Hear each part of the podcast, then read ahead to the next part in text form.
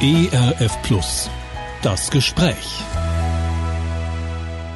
Bei minus 62 Grad Celsius unter widrigsten Witterungsbedingungen kämpfen sich Andreas Bergesloff und sein Team quer durch die sibirische Tundra, angetrieben von den einen Auftrag, der ihr Leben erfüllt, die rettende Botschaft von Jesus Christus bis in die entlegensten Dörfer Sibiriens zu bringen. Und Sibirien ist groß. Ein benachbartes Dörflein liegt nicht selten mehrere hundert Kilometer auseinander. Schwer erreichbar durch das unwegsame Gelände der sibirischen Eiswüste. Doch woher kommt diese Passion für das unerreichte russische Volk? Ein einschneidendes Erlebnis, ein tragischer Unfall vor rund 25 Jahren hat ihn zur Schwelle des Todes gebracht und sogar darüber hinaus. Fünf Stunden Tod und fehlende lebenswichtige Organe machen ihn heute zu einem lebenden, wandelnden Wunder. Was er in der Zeit seines kurzen Ablebens erfahren und gesehen hat, hat ihn stark geprägt. Mein Name ist Pushpa Carlsson und heute zu Gast bei mir im Gespräch ist Andreas Bergesloff, verheiratet, Vater von sechs Kindern und drei Enkelkindern, Theologe und leidenschaftlicher Missionar nach Sibirien. Zusammen mit der international agierenden christlichen Organisation AVC, Aktion für verfolgte Christen, dessen Deutschlandskorrespondent er ist für die russische Mission, reist er mehrere Male im Jahr im Winter nach Sibirien, um den entlegensten und unerreichten Völkern das Evangelium zu bringen und sein Zeugnis weiterzugeben. Dobro poshelovat kanam, Andreas. Herzlich willkommen bei uns. Andreas, Geboren in Kasachstan im Jahre 1968 als Russlandsdeutscher in eine christliche Familie in sechster Generation, hast du die Zeit des Kommunismus doch sehr intensiv erlebt. Was waren da so die einschneidendsten Erlebnisse für dich? Ja, das war eine besondere Zeit. Äh, kommunistische Regime, streng alles von den Geistlichen und äh, verboten alles. Aber trotzdem haben unsere Eltern weil sie tiefgläubig waren und mein Vater war Pastor, haben uns immer zum Gottesdienst mitgenommen. Obwohl es streng verboten war, weil die Kinder und Jugendliche bis 18 Jahre durften nicht in der Kirche sein. Ich habe als Kind das oft erlebt, wo mitten im Gottesdienst die Polizei, die Leute von der KGB reinkamen, stoppten den Gottesdienst und haben die Kinder und Jugendliche alle rausgejagt. Es war ein Gesetz. Unser Vater, der kämpfte immer dafür und äh, sagte, meine Kinder bleiben. Ich bin der Vater und ich habe es recht. Und ich war immer sehr stolz über meinen Vater, der von keine KGB-Leute und Polizei Angst hatte. So konnten wir im Gottesdienst bleiben. 1971 haben die Kommunisten dann entschlossen, dass sie uns von den Eltern wegnehmen wollten, weil sie uns christlich erzogen haben. Und unser Vater kämpfte, ist bis Moskau, bis zum Brezhnev damals gegangen und hat eine extra Erlaubnis bekommen. Sie verbreitete sich nicht auf die ganze Gemeinde, obwohl er Pastor war. Das Recht hatte er nicht. Aber dass wir als Kinder zu ihm, mit, mit ihnen zusammen zum Gottesdienst gehen konnten, das hat er schriftlich bekommen. Und so konnten wir die Gottesdienste besuchen.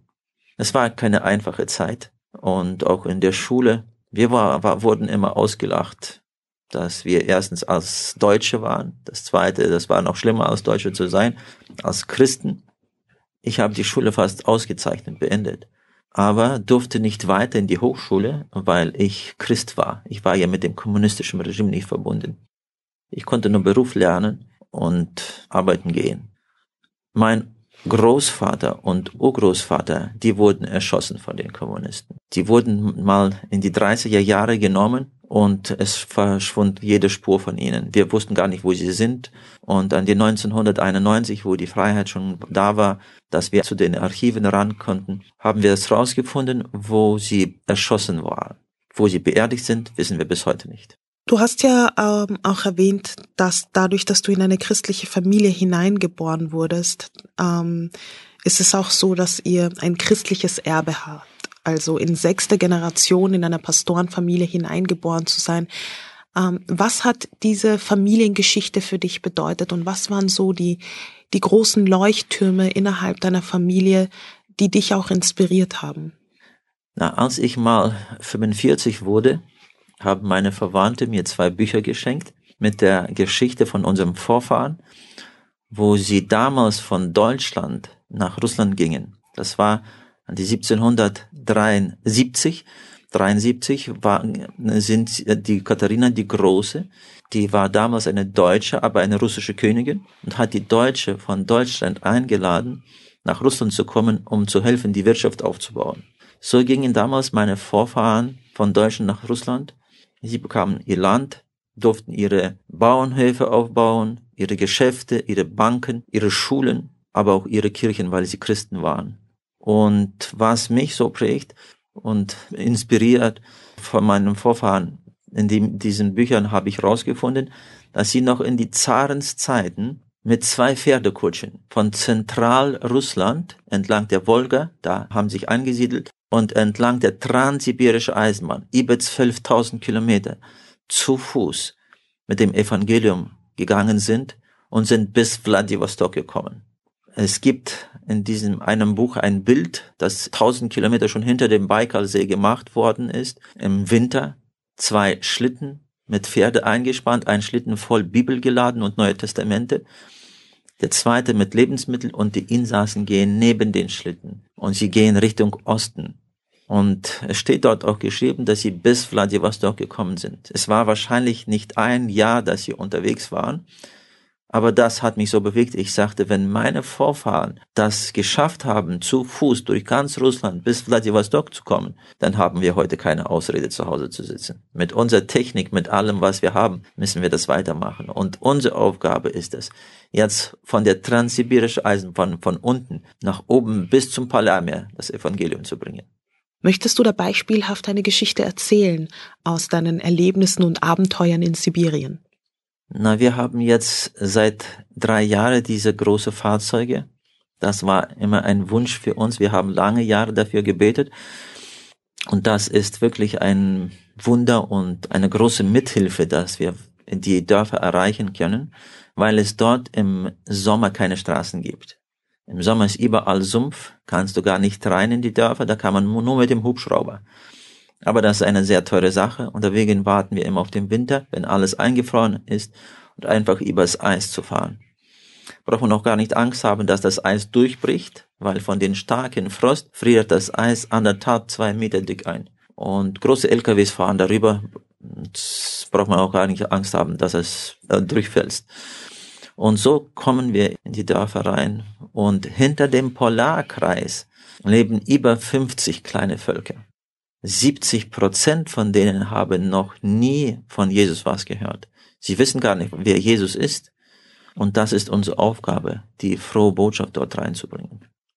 Warum gerade Sibirien? Warum bewegt dich die Mission, in diese Eiswüste hineinzudringen, um gerade dieses Volk zu erreichen? Ich sage immer, wir kennen was von Afrika her, Indien her, Philippinen, Peru, wir kennen die warmen Länder. Aber wer hat mal was gehört von Norden, von hinter dem Polarkreis? Dort, dort will keiner hin. Das ist so kalt. Es kann bis 73 minus werden. Ich habe es noch nie erlebt so, aber die Einheimischen sagen, es kann bis 73 minus werden. Wir haben es 62 erlebt. Aber das wollen wir machen. Wir wollen dorthin gehen, wo keiner hin will, um die frohe Botschaft zu bringen. Aber was mich bewegte mal, ich habe mal dort Militärdienst gemacht in Ostsibirien. Ostsibirien ist ja 40 mal so groß wie Deutschland. Und als ich in die kommunistische Zeit noch Militärdienst gemacht habe und damals, als ich das erste Mal aus den Kasernen raus konnte, um eine, und ich war ja Christ, ich wollte eine Gemeinde finden, eine Kirche zum Gottesdienst und drei Sonntage nacheinander suchte ich was und ich fand nichts. Und das war für mich wirklich so erstaunlich, dass eine große Stadt mit 400.000 Einwohnern und keine Gemeinde. Zum Schluss des dritten Sonntags habe ich dann eine kleine Gruppe gefunden. Das waren 17 Frauen, keine Männer und die jüngste war 79 das bewegte so mein Herz, dass ich im Gebet zu Gott sprach und sagte, Jesus, wenn das dein Wille ist, da komme ich wieder hierher zurück und will die Arbeit hier aufbauen. So kam ich in die 89 wieder zurück und so haben wir damals die Arbeit angefangen, die bis heute läuft. Du sprichst davon, dass du wieder zurückgekommen bist. Wie ist deine Reise denn verlaufen? Ich bin in Kasachstan geboren und äh, Von dort aus an die 88 gingen die Grenzen auf und wir konnten eigentlich nach Deutschland und meine ganze Verwandtschaft ging nach Deutschland. Ich ging nicht nach Deutschland, ich ging nach Osten wieder zurück. Und von Kasachstan bis zum Baikalsee sind es ungefähr 4000 Kilometer. Vor ungefähr 25 Jahren hat sich ja ein sehr einschneidendes Ereignis zugetragen in deinem Leben. Du warst circa 27 Jahre alt und hast einen tragischen Unfall erfahren, der so ziemlich dein gesamtes Leben auf den Kopf gestellt hat. Möchtest du uns erzählen, wie genau der Unfallhergang war und was danach alles geschehen ist?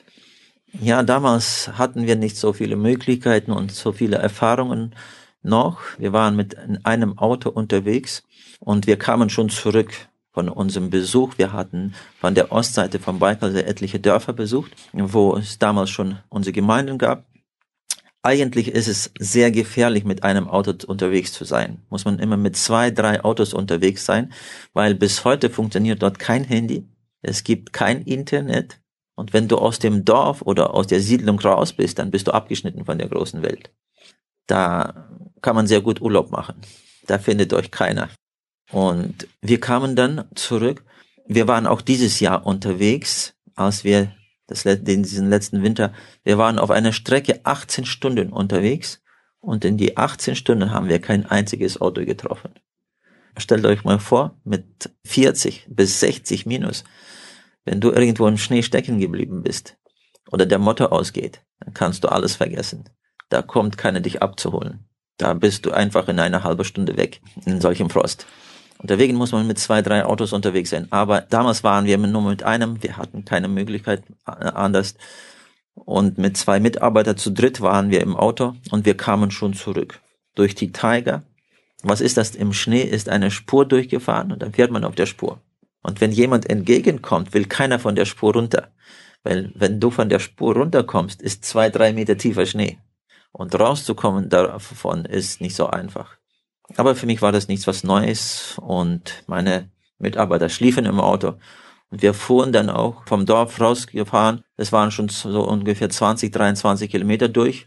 Es war Abend, Samstagabend, es wurde langsam dunkel und es schneite sehr doll. Das machte die ganze Strecke noch schlimmer. Und wir kamen vom Berg runter. Ich sah in dieser ganzen Dunkelheit, in dem Schneefall, sah ich, wie zwei Autos mir entgegenkamen. Das Licht von den beiden Autos sah ich. Naja, okay, wenn ich das Licht von denen sehe, konnten sie ja mein Licht von meinem Auto auch sehen. Ich kam ja von oben runter. Ich fuhr dann von der Spur zu einer Seite, nicht ganz von der Spur, aber zu einer Seite runter und konnte noch langsam fahren, weil der Schnee noch so locker lag.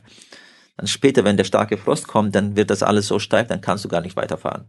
Dann musst du oder rückwärts oder dein Auto rausgraben aus dem ganzen Schnee. Jetzt konnte ich fahren.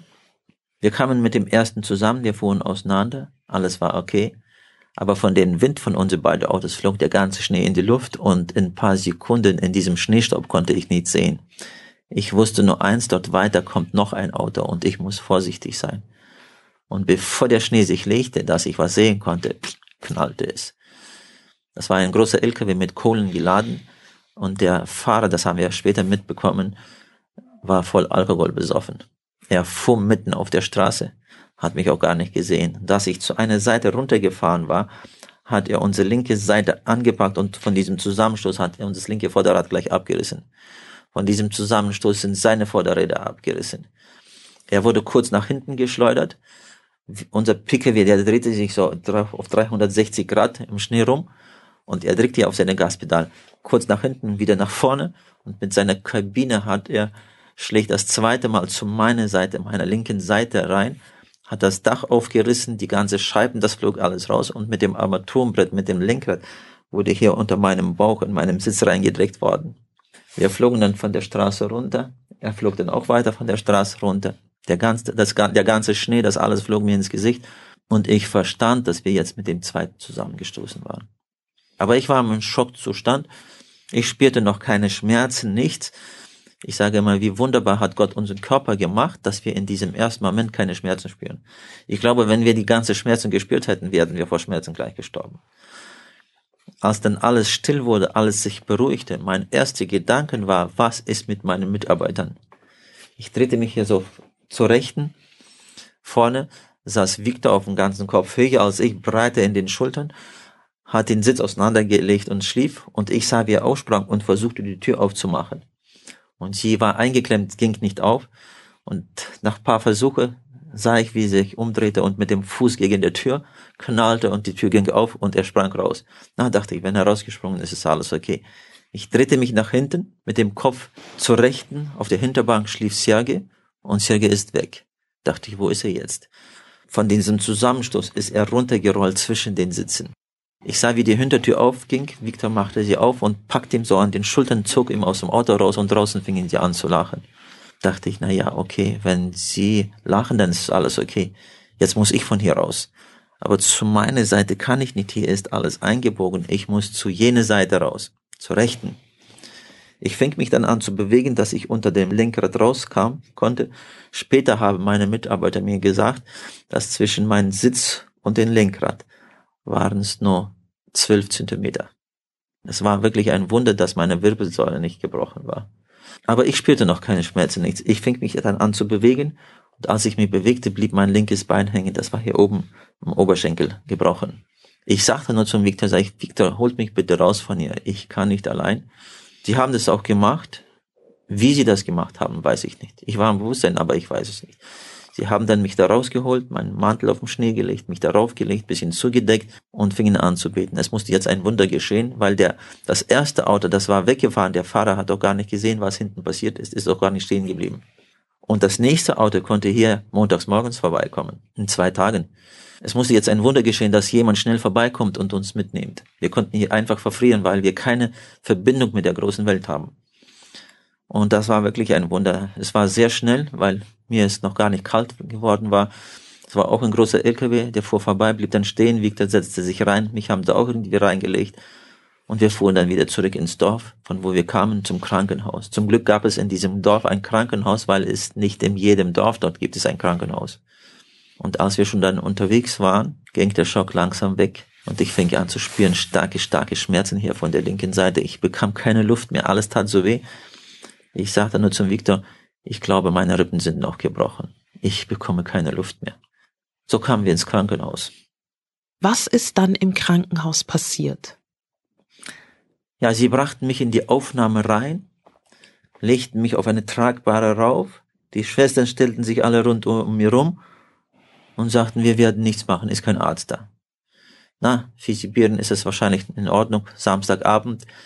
Sie hätten da wahrscheinlich nichts was Besonderes zu tun und die Ärzte waren alle zu Hause.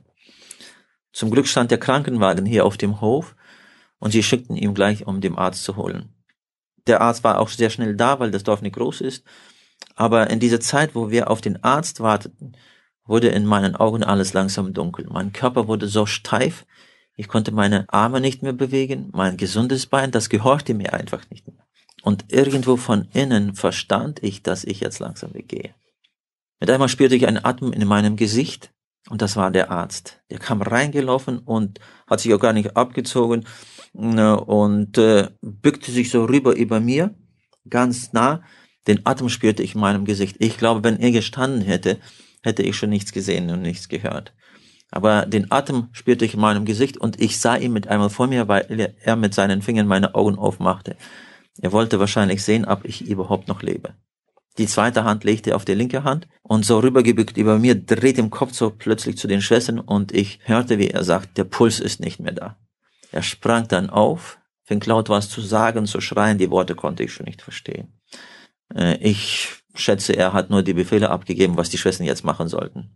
Das letzte, was ich noch mitbekommen habe, wie die Schwestern die Tragbare anpackten und entlang dem Flur mit mir so liefen, das Klappern von ihren Schuhen hörte ich so von Weitem, von Weitem.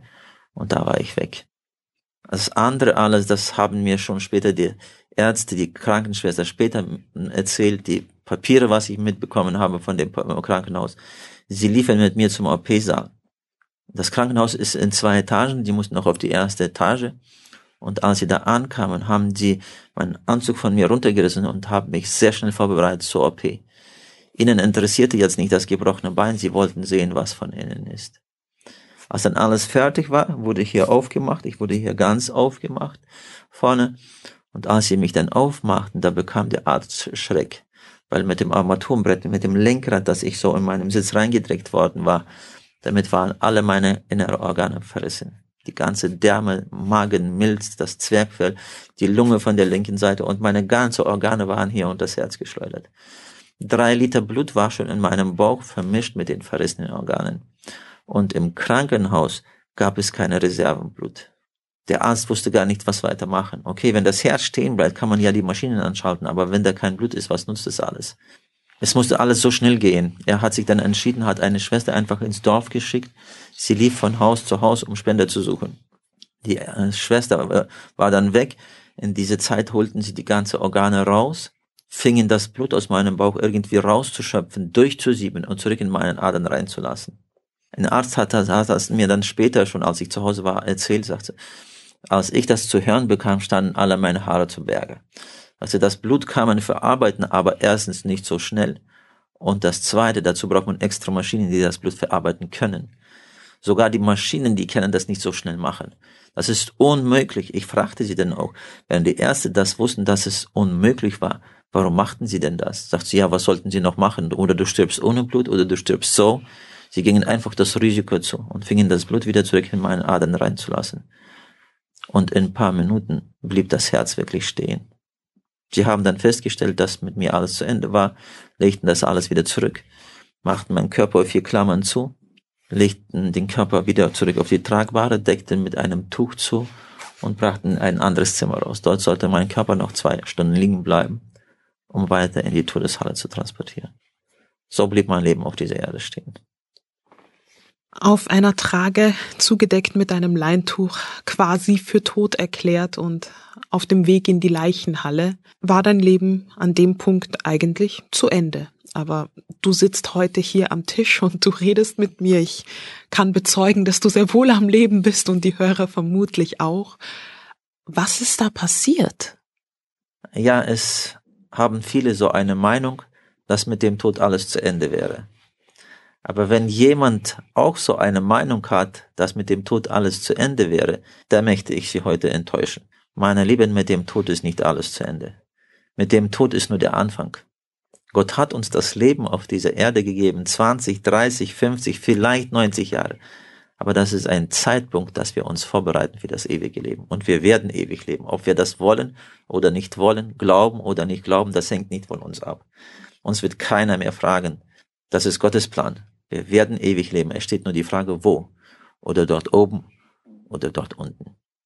Aber als mein Herz stehen blieb, spürte ich, wie ich aus meinem Körper rausgegangen war, und das war so natürlich, wie man aus einem Zimmer rausgeht. Ich hatte keine Gefühle, dass ich tot war. Ich konnte sehen, hören, mich bewegen, fühlen, so wie immer. Es ist schwer zu verstehen, wo wir in unserem Körper sind.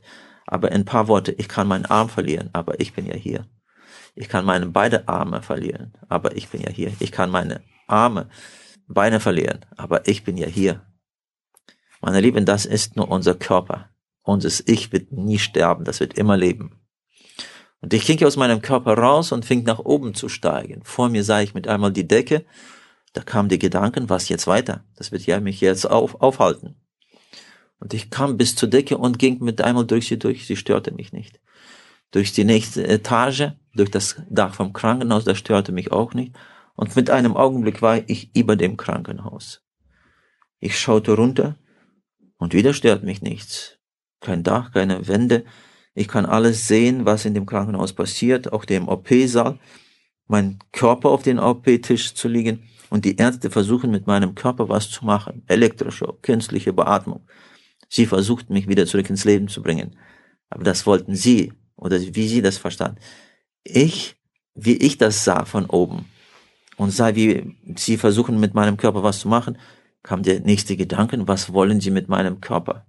Ich will nicht mehr zurück. Mir geht es hier so schön, mir tut nichts mehr weh, ich will nicht mehr zurück. Und dass ich so das alles ansehe, wie die Ärzte da versuchen mit meinem Körper was zu machen, höre ich mit einmal ein Singen. Ein Singen, das von allen Seiten kam. Von oben, von unten, von vorne, von hinten, von rechten, von linken, von allen Seiten. Ich werde keine Worte finden, das zu beschreiben. Hier auf Erden habe ich sowas nicht gesehen und nicht gehört. Das singt der ganze Himmel, das singen Engel, das singen schon die, die dort sind. Das ist was Grandiöses, was Herrliches. Und ich sage immer, wenn wir mal dorthin kommen, werden wir mitsingen. Das ist was Besonderes. Ich höre das Singen und da kam der nächste Gedanke, wer kann hier noch singen? Ich hob meine Augen auf und schaute so nach vorne. Das Singen kam auch von anderen Seiten. Aber ich schaute nach vorne und von Weiten, von Weiten sah ich eine große Schar Menschen in weißen, glänzenden Kleidern. Sie waren so glänzend weiß, heller als das Licht. Und sie sangen auch und sie kamen mir entgegen. Sie kamen immer dichter und dichter, das Singen wurde immer lauter und lauter. Und als sie dann so dicht waren, so schätzend drei, vier Meter vor mir, dass ich die Gesichter schon erkennen konnte, mit einmal trennt sich von der ganzen Schar ein junges Mädchen und kommt zu mir. Sie ist auch in diesem weißen glänzenden Kleid, strahlt im Gesicht, singt mit denen allen mit, aber kommt zu mir. Kommt so zu meiner rechten Seite, bleibt bei mir stehen, schaut mir in die Augen und nimmt mich an die Hand. In diesem Moment, wo sie mich an die Hand nahm, hörten sie alle auf zu singen. Alles wurde still. Es war so eine Vorstellung, als sie auf was warteten. Sie hält mich so in die Hand, schaut mir in die Augen und sagt, Andreas, du bist auch da? Sagte, ja, natürlich. Wie wunderschön, sagt sie. Und in diesem Moment fangen sie wieder alle an zu singen. Was besonders ist, das Mädchen war aus unserer Gemeinde, die wir beerdigt hatten vor zwei Monaten vor meinem Unfall. Sie war damals 17, Leukämie krank und Ende November war die Beerdigung. Ich habe selbst an der Beerdigung gepredigt als Pastor. Und jetzt kommt sie mir entgegen. Sie fingen wieder alle an zu singen. Und ich sage immer, das ist was, was Grandioses. Und ich möchte jedem Mut machen. Es lohnt sich als Christ zu sein. Es lohnt sich an Jesus zu glauben. Es lohnt sich diesen Weg zu gehen. Uns erwartet die beste Begegnung, was wir jemals erlebt haben. Kein Präsident wird hier auf Erden so aufgenommen, wie wir dort aufgenommen werden. Wir werden auf den goldenen Straßen des neuen Jerusalems gehen und selbst Jesus kommt uns entgegen.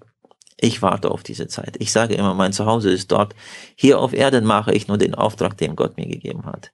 Ich will wieder nach Hause. Sie fingen wieder alle an zu singen und hier ein Augenblick und ich bin über unsere Stadt. Es gibt keine Zeit mehr, keine Strecken und bin mit einmal über dem Haus, wo das Mädchen mal wohnte.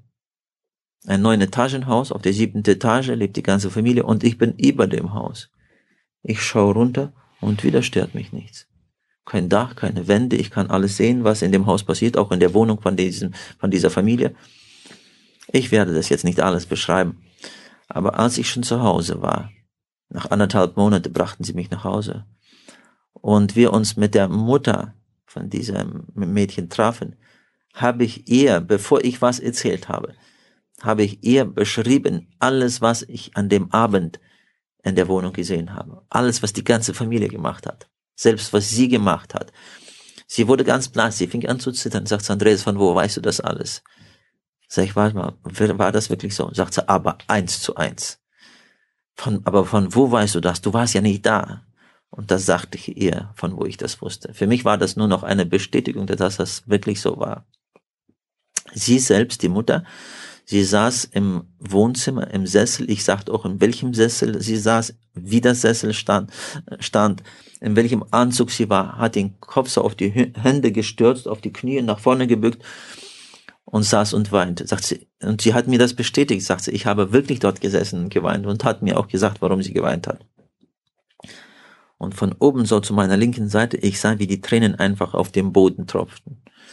Ich schaute mir das alles so an und in diesem Moment höre ich eine Stimme. Eine Stimme, die das ganze Universum durchdrang. Wie ein Donner. In dieser Stimme spürte man Kraft, Macht, aber trotzdem Liebe. Und von dieser Stimme konnte man sich nirgendwo verstecken. Nicht dort oben, nicht hier unten auf der Erde, nicht unter der Erde. Und ich konnte gleich verstehen, dass Gott jetzt mit mir spricht. Meine Lieben, dort braucht man keine Erklärung. Dort ist alles selbstverständlich. Und er stellte mir Fragen. Es gibt Leute, die mir, mir sagen, wenn ich schon dorthin komme, werde ich eine Antwort finden.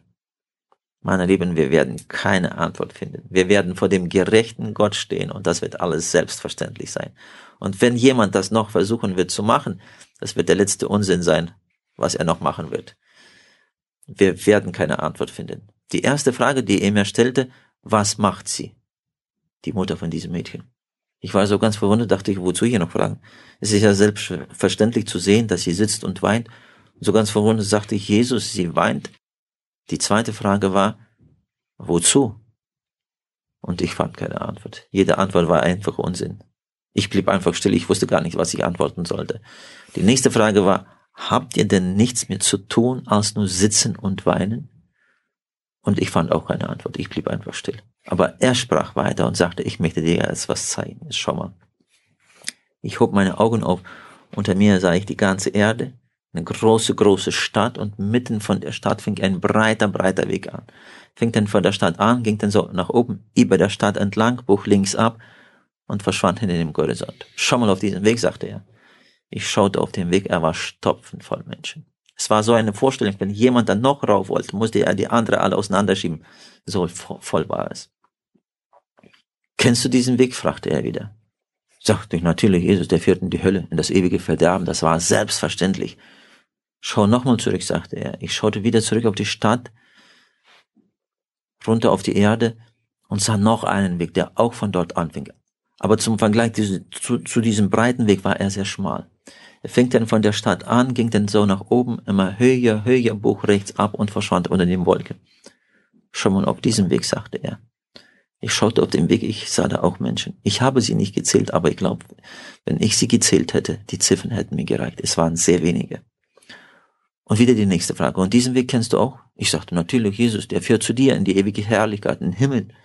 Und er sprach weiter und sagte, deine Mission auf dieser Erde ist nicht zu Ende. Du wirst wieder zurückgehen. Deine Aufgabe wird sein, von diesem breiten Weg auf den schmalen Weg Menschen zu führen.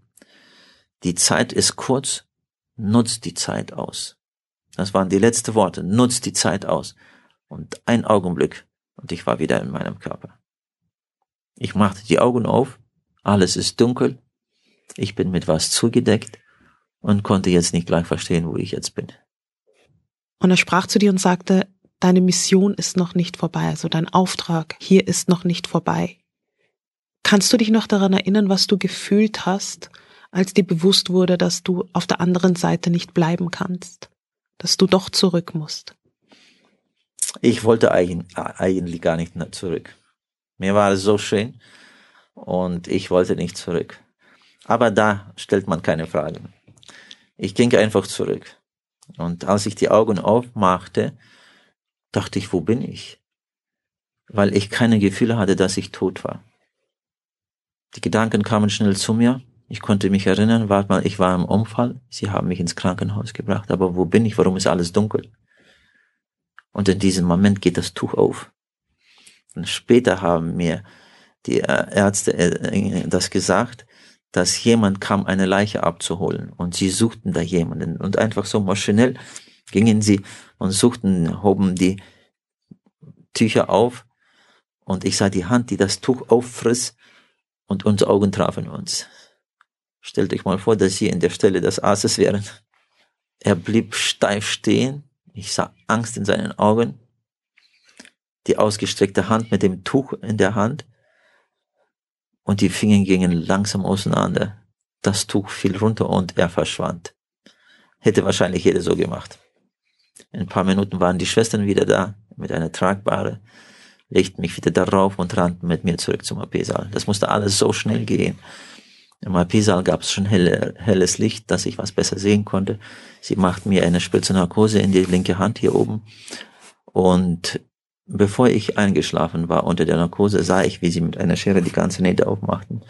Sie mussten Ordnung mit meinem Körper machen. Und als dann alles fertig war, wurde ich auf die Intensivstation rübergebracht. Und dort fing der Kampf für mein Leben an. Der Kampf für dein Leben. Worum hast du da gekämpft? Und was ist dann eigentlich mit deinem Körper im Nachhinein passiert? Weil so ein Unfall hinterlässt offensichtlich seine Spuren und die inneren Organe waren doch sehr stark beschädigt. Ja, sie mussten viele Organe entfernen, weil es so verrissen alles war. Und äh, zwei Wochen. Und diese Organe fehlen mir bis heute. Bis heute. Welche Organe sind es, die dir da fehlen? Ja, die Milz, der Magen. Sie haben aus den Zwölffingerdarm einen Magen gebastelt. Der funktioniert nicht so richtig wie ein normaler Magen, aber ich lebe. Ich muss sehr vorsichtig mit dem Essen sein. Darm ist entfernt, das Bauchfell, das Zwergfell ist zugenäht und die Lunge von der linken Seite. Ich habe nur einen Lungenflügel. Die Ärzte haben gesagt, solange bis sie auf dieser Erde rumlaufen, bleibt es ein Wunder. Keiner kann verstehen, wie ich lebe. Ohne einzelne Organe, haben die Ärzte gesagt, kann man leben, aber insgesamt, was ich nicht habe, ist es fast unmöglich. Aber ich lebe und will das weiter auch machen. Zwei Wochen kämpften die Ärzte für mein Leben und keiner wusste, ob ich leben werde. Nach zwei Tagen kam meine Frau und der Arzt begegnete sie und sagte ihr auch, ihr Mann lebt. Sie werden ihn gleich sehen, wir werden sie gleich dort reinlassen. Eigentlich lassen wir dort keinen rein, aber sie werden wir reinlassen. Bitte verstehen Sie uns richtig, wir haben alles gemacht, was wir konnten, aber er wird nicht leben. Wir haben zu viele Organe rausgenommen und solche Menschen leben nicht. Sie werden müssen Abschied nehmen. Das sind die letzten Stunden ihres gemeinsamen Lebens auf dieser Erde. Bitte weint dort nicht. Sie sind jung, sie haben Kinder und sie müssen weiterleben. Sie fing dann an zu weinen, das hat sie mir dann später selbst erzählt, beruhigte sich und kam dann zu mir. Und anderthalb Monate saß sie an meinem Bett, Tag und Nacht, und pflegte mich. Es war eine sehr schwere Zeit für sie. Aber ich sage immer, meine Frau ist ein Geschenk von Gott für mich. Und wenn wir mal dort oben ankommen und Gott die Belohnungen verteilen wird, ich werde gerne meine Belohnung ihr abgeben. Sie hat es verdient. Ist ein Geschenk für mich. Nach zwei Wochen wurde es leichter. Dann wurde ich normales Zimmer rübergeführt. Dann wurde da mein gebrochenes Bein in Gips eingemacht. Wurde ich nach Hause entlassen. Noch einen Monat musste ich noch im normalen Zimmer bleiben. Da wurde ich nach Hause entlassen. Noch ein, äh, ein Monat zu Hause im Gips. Dann wurde er runtergenommen. Und den 1. Juni, nach vier Monaten nach meinem Unfall, kam ich mit meinen eigenen Füßen wieder in meine Gemeinde. Ich konnte wieder meinen Dienst anfangen. Keiner glaubte das. Die Ärzte kamen mal schauen, nicht alle zusammen natürlich, so einer nach dem anderen, aber kamen mal schauen, ob das wirklich wahr war. Aber ich konnte wieder meinen Dienst machen. Und ich lebe heute. Und seitdem sind 25 Jahre vergangen. Ja. Und du bist immer noch ein lebendes, wandelndes Wunder und wirkst sehr vital und sehr lebendig. Und ich glaube, dass das auch ein, ein großes Teil ähm, des Zeugnisses und äh, vermutlich auch das, was Gott den Menschen sagen möchte, weil grundsätzlich wäre es ja für Gott ein leichtes, die Organe wiederherzustellen oder dich komplett zu heilen, so als ob nie was gewesen wäre. Aber dann würde es wahrscheinlich umso schwerer fallen, deiner Geschichte Glauben zu schenken. Haben dir die Ärzte eigentlich eine Totenbestätigung ausgestellt? Sie haben das ausgestellt, aber als ich dann zu sich kam, haben sie das weggenommen, weil sie Angst hatten, dass ich ins Gericht gehe, weil sie mich falsch behandelt haben.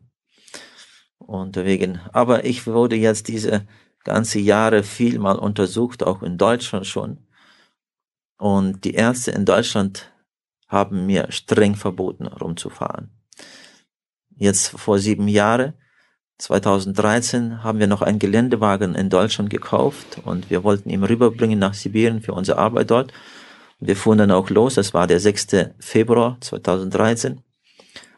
Und unterwegs an der Grenze zwischen Lettland und Russland bin ich zusammengebrochen. Meine alte innere Wunden waren geplatzt über 17 Zentimeter. Ich habe, mein Körper hat es einfach nicht ausgehalten. Und ich habe wieder vier Liter Blut verloren. Es wurden Ärzte mit einem Hubschrauber aus Deutschland gerufen. Sie kamen dann und haben mich bewusstlos mitgenommen. Und in Deutschland im Spital, wo ich dann zu sich kam und die Augen aufmachte, stand der Professor vor mir und meine ganze Familie, meine Frau und sechs Kinder. Sie wurden gerufen, um Abschied von mir zu nehmen. Als ich die Augen aufmachte, standen sie alle in Tränen. Das sah ich. Und als der Professor das sah, dass ich meine Augen aufmachte, kam er zu mir, nahm mich an die Hand und die erste Worte, was er sagte, sie beten den richtigen Gott an. Wir hatten keine Chance, sie zu retten. Es war zu weit. Sie haben mir streng verboten, rumzufahren seitdem. Ich fragte ihm auch, was soll ich dann weitermachen? Sagt er, weiß ich nicht. Soll ich jetzt einen Sarg kaufen und auf dem Tod warten? Sagt er, das sieht so aus. Sagte ich, nein, ich will weiter rumreisen. Er ging dann schweigend raus, kam wieder zurück, brachte die ganzen Papiere meine Papiere und ich musste sie unterschreiben. Er sagt, hat, hat mir das auch versprochen, sagte, wir kommen sie wieder abholen. Aber wenn wir das nicht schaffen, dann tragen wir keine Verantwortung. Und ich habe es alles unterschrieben. Ich sage immer, es ist besser, unterwegs zu sterben, als zu Hause im Bett. Und will das weitermachen.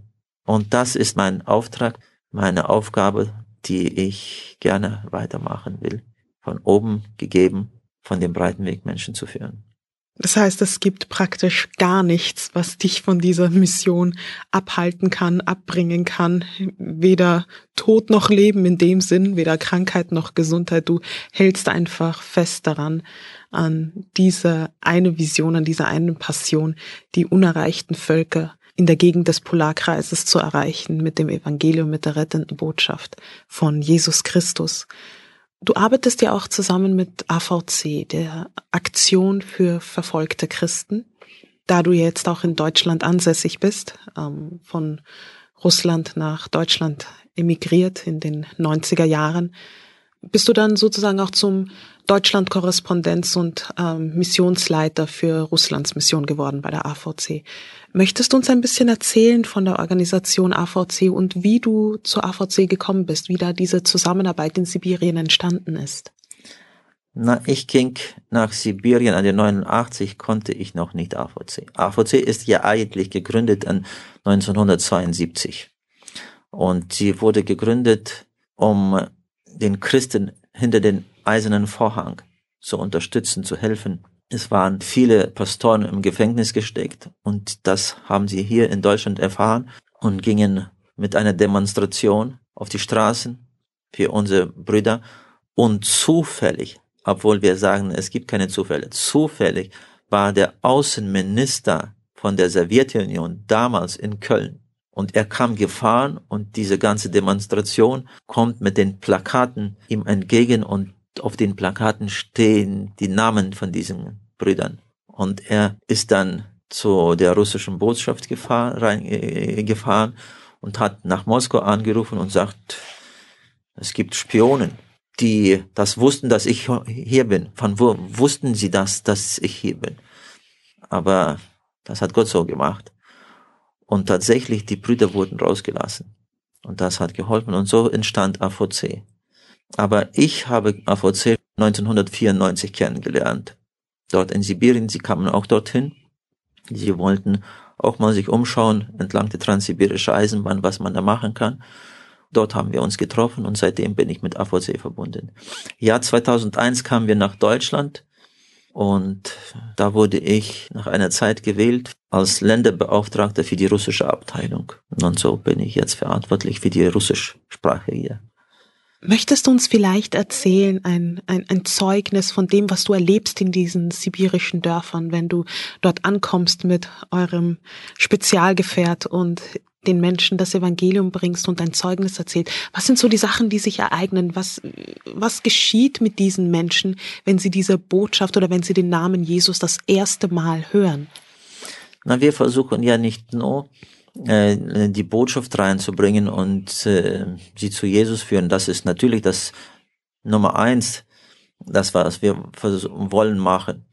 Aber wir wollen auch helfen, so materiell äh, ja ihnen und sie unterstützen, weil sie sehr arm sind und sie leben da ganz verlassen von allem und wir helfen dann ihnen und versuchen immer je, jedes Mal in die Dörfer, wo wir reinkommen, auch Gemeinden zu gründen. Das ist unser Ziel. Wir wollen nicht einfach nur predigen, verkündigen und weiterfahren. Wenn wir schon was anfangen, dann fangen wir gleich gründlich an, dass wir eine Gemeinde gründen, dass die Leute auch wissen, wo sie hingehen können, wer ihnen helfen kann. Und so solche Geschichten gibt es sehr viele. Wir sind jetzt bei den Toffen unterwegs auch. Wenn ich heute jemanden frage, hier im Westen, wer, wer das ist, wird wahrscheinlich keiner wissen. Das ist eine Volksgruppe Toffen, heißen sie. Bis 1994 wusste keiner, dass es so eine Volksgruppe gibt. Von dieser Volksgruppe sind noch 500 Leute geblieben. Sie leben hoch in den Bergen zwischen Russland und Mongolei und China, da in der Ecke. Drei Dörfer und in zwei Dörfer sind wir schon als AVC drin. Das dritte Dorf haben wir noch nicht erreicht. Aber wir waren mal, und da kam man in die Dörfer nur im, im, im Winter rein. Und jetzt kamen wir mal äh, auch sie zu besuchen und drei Tage waren wir dort vor Ort. Und zum Schluss des dritten Tages am Abend kam ein Ehepaar, Einheimische zu uns und sagten, wissen Sie, oder baten, wir haben eine kleine Tochter, elf Monate, und sie ist krank. Und vor Ort gibt es keinen Arzt. Und zum Arzt zu kommen, muss man in die große Welt. Da muss man erst den Hubschrauber rufen, dass er von der großen Welt kommt, wenn das möglich ist, und sie dann zum Arzt bringen. Und nur in einer Richtung mit dem Hubschrauber muss man 700 Euro bezahlen. Nur in einer Richtung. Und keiner hat das Geld. Und deswegen sterben die Leute einfach von einfachen Krankheiten. Und sie kamen dann zu uns und sagten, unsere Tochter ist krank, sie ist elf Monate und wir wissen gar nicht, was wir machen sollen. Wir haben gehört, dass ihr Christen für Kranke betet. Könnt ihr kommen und für unsere Tochter beten? Und wir gingen dann zu zweit, einer noch von unseren Mitarbeitern, wir gingen zu zweit dorthin wir kamen auch zu ihnen nach Hause. Sie brachten sie raus aus dem Kinderzimmer oder, oder dem Schlafzimmer, brachten sie sie raus. Ich bin kein Arzt, aber das ganze Gesicht war geschwollen. Konnte man kaum sehen, wo Augen Nase ist. Alles war zugeschwollen. Und da durch die Ritzen, wo die Augen soll sein, sind und das Näschen, das, der Mund, aus den Ohren, überall floss Eiter. Ich weiß gar nicht, was, was das für eine Krankheit ist. Aber ich nahm sie auf dem Arm und fing einfach an zu weinen. Ich dachte, wie glücklich sind unsere Kinder hier im Westen. Sie brauchen nichts. Alles haben sie da. Und wenn was nichts, wenn was nicht, nichts passiert, dann haben wir Ärzte, Krankenhäuser. Dort gibt es nichts. Sie müssen sich durchkämpfen. Ich nahm sie auf den Arm und wir fingen an zu beten. Und wir haben ganz anders gebetet, wie man hier im Westen betet. Da schreist du zu Gott einfach. Da verstehst du, oder sie wird geheilt oder sie stirbt. Es gibt keinen anderen Weg. Wir fingen an zu, zu beten und wir beteten dann auch und ich reichte sie rüber zu den Eltern und wir gingen wieder zurück auf unsere Station und am nächsten Morgen fuhren wir weg. Und genau in einem Jahr waren wir wieder da. Und wir kommen auf dem Hof gefahren, auf unsere Missionsstation. Dann standen zwei Kinder auf dem Hof. Ich habe sie nicht erkannt, aber die Eltern habe ich erkannt dachte ich, aha, das sind die Kinder, das ist das Mädchen. Jetzt in einem Jahr ist sie schon älter geworden, ja. Und ich sprang aus dem Auto raus, habe sie gleich abfotografiert und dann ging ich zu den Eltern und fragte sie, wie geht es euch und was ist mit, mit, mit, dem, mit, dem, mit, dem, mit der Tochter, mit dem Mädchen? Dann fing die Mutter an zu weinen und sagte, wissen Sie, voriges Jahr, als Sie gebetet haben und weggingen, in zwei Stunden war sie hundertprozentig gesund. Und das hat sich rumgesprochen in dem ganzen Dorf. Sie haben sich bekehrt beide, haben den Weg zu Jesus gefunden, haben sich taufen lassen und heute gehören sie unserer Gemeinde. Das erleben wir dort. Und ich gehe davon aus, dass es nur eines von vielen Wundern und Erlebnissen, die ihr unterwegs in Sibirien, in diesen abgelegenen Dörfern hautnah miterleben dürft, dass Gott sein Wort mit Zeichen und Wundern bestätigt und dass wirklich außergewöhnliche Sachen passieren und das Menschenleben wirklich zutiefst berührt werden. Gibt es noch etwas, was du den Zuhörerinnen und Zuhörern sagen möchtest, eine Botschaft auf deinem Herzen oder ein Eindruck von Gott, etwas, was du willst, dass wir mitnehmen und worüber wir nachdenken? Na, dass ich so weltweit viel rumreise, die letzten so 15, 18 Jahre, nicht nur in Russland, auch weltweit, war ich schon auf verschiedensten, verschiedensten Orten, bei verschiedensten, verschiedensten Leuten. Was ich festgestellt habe weltweit, vor was die Menschen besonders Angst haben. Viele sagen dann von dem Tod. Nein, nicht alle haben Angst vor dem Tod. Es gibt Leute, die sich in die Luft sprengen. Die Leute haben heute Angst, ehrlich zu sein für sich selbst. Wir kennen ja alle Betrügen auf dieser Erde. Mann, Frau, Kinder, Eltern, den Pastor, den Präsident, wir können alle betrügen, den Lehrer in der Schule, aber sich selbst können wir nicht betrügen. Wir wissen ja alles, was in unserem Leben abläuft. Und ich sage immer, meine liebe Zuhörer, sind Sie mal ehrlich für sich selbst. Ich möchte zwei Fragen stellen. Und das will ich allem hinterlassen. Diese zwei Fragen. Die erste Frage, mein lieber Freund, auf welchem Weg befindest du dich heute? Auf dem breiten oder auf dem schmalen? Einer von diesen zwei Wegen befindest du dich ganz bestimmt heute.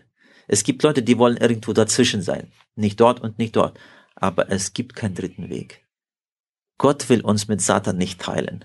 Und Satan will uns mit Gott auch nicht teilen. oder ganz oder gar nicht. Ich will meine Frau auch mit keinem teilen. Ich sage oder ganz oder gar nicht. Und ich habe Recht. Wir Menschen haben das Recht. Aber warum machen wir oft das mit dem lieben Gott so? Wir wollen ein bisschen dort und ein bisschen dort. Es gibt keinen dritten Weg. Es gibt nur zwei Wege. Auf welchem Weg befinden wir uns heute? Und die zweite Frage. Ich wünsche es keinem, aber es kann passieren. Wie viele Leute gehen heute von zu Hause weg, auch junge Leute, und kommen nie mehr nach Hause? Mein Opa, als er noch lebte, sagte immer, die Alten, die müssen sterben. Die Jungen, die können sterben. Ich wünsche es keinem, aber es kann passieren.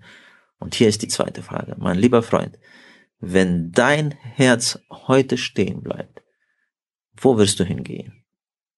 Irgendwo wirst du ganz bestimmt hingehen. Oder nach oben oder nach unten. Wie wichtig ist es, in diesem Moment fertig zu sein und zu Jesus gehen. Aber da muss man fertig sein. Viele fragen mich danach, aber wie kann ich das machen? Im Gebet zu Jesus. Persönlich. Für uns da kann das keiner machen. Ich sage immer, Jesus ist ein Gentleman. Er wird uns mit Gewalt ins Himmelreich nicht ziehen und mit Gewalt unseren Namen in dem Buch des Lebens nicht eintragen. Wir Eltern können unseren Kindern helfen. Auch wie wir das uns auch wünschen. Aber wir können das uns für unsere Kinder nicht machen. Wir können ihnen helfen, ja. Aber jeder muss persönlich zu Jesus. Wir Pastoren können helfen. Wir können das nicht für unsere Zuhörer machen. Wir können nur helfen. Jeder muss persönlich zu Jesus im Gebet um Verzeihung zu bitten und sagen, was wir von Jesus wollen. Dass er unseren Namen reinträgt in dem Buch des Lebens. Aber das müssen wir machen, solange wir leben. Wenn unser Herz stehen bleibt, unsere Augen zugehen, dann ist alles vorbei. Dann hilft kein Gebet mehr, kein Priester mehr. Selbst der liebe Gott wird nichts mehr machen. Dazu hat uns Gott das Leben auf dieser Erde gegeben, dass wir das regeln, dass wir uns entscheiden und alles vorbereiten. Und wenn die Augen zugehen, das Herz still stehen bleibt, dann geht es nur dorthin, wo wir uns vorbereitet haben. Und das wünsche ich jedem Zuhörer, dass sie die Zeit nutzen, solange wir noch auf dieser Erde sind. Vielen, vielen herzlichen Dank, lieber Andreas. Das waren sehr eindrückliche Worte. Und ähm, ich danke auch für, dass du uns teilhaben hast lassen an deinem Lebenszeugnis, welches nicht sehr alltäglich ist, aber es scheint so, als ob Gott wirklich etwas ganz Besonderes mit deinem Leben vorhat und auch weiterhin tut. Und wir wünschen dir natürlich auf deinen Missionsreisen weiterhin Gottes Segen und langes Leben, auf das du den Auftrag erfüllen kannst. Ja, das war das Gespräch. Mein Name ist Pushpa Carlsson und zu Gast bei mir war heute Andreas Bergesloff, Deutschland-Korrespondent bei der AVC, Aktion für verfolgte Christen, für die Mission nach Russland und er fährt gerne nach Sibirien, um die unerreichten Völker in der sibirischen Tundra und Taiga zu erreichen mit der lebensrettenden Botschaft des Evangeliums von Jesus Christus. Vielen Dank fürs Zuhören und auf Wiederhören.